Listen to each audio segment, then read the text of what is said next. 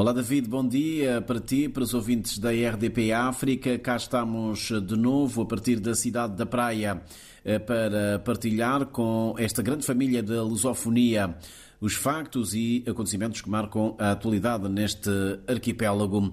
A temperatura tem estado a aumentar, aliás, o calor já se faz sentir, principalmente aqui na cidade da Praia, onde a temperatura máxima poderá chegar hoje aos 31 graus Celsius, 28, 29 no resto do território nacional. Nesta altura, a temperatura média ambiente oscila entre os 20 e 21 eh, graus.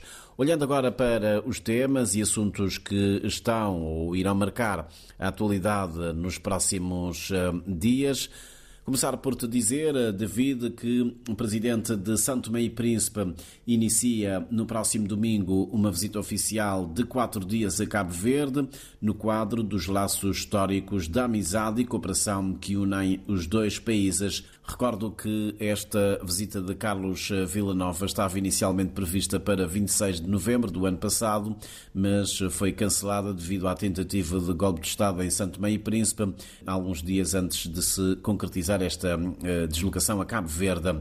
Segundo uma nota de imprensa do Palácio do Platô, a deslocação do chefe de Estado Santo Mensa Cabo Verde, que acontece entre os dias 12 e 16 de março, é a resposta a um convite de José Maria Neves e traduz o elevado patamar das relações de cooperação entre os dois eh, países e cerca de 12 especialistas, representantes do setor financeiro nacional e internacional, debatem amanhã sexta-feira aqui na cidade da Praia as mais recentes normativas mundiais de governança que os atores do setor financeiro em Cabo Verde devem implementar ao abrigo dos princípios ESG, ou seja, Ambiente, Sustentabilidade e Governança.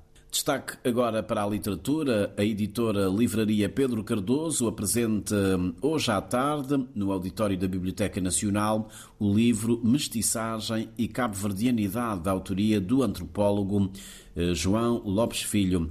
A apresentação da obra vai estar a cargo do jurista Aristides Lima e do gestor Eugênio Inocêncio.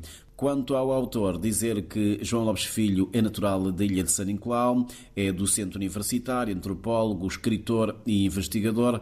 Ao longo dos seus 45 anos de escrita, já publicou três dezenas de livros no âmbito do ensaio, biografia e ficção.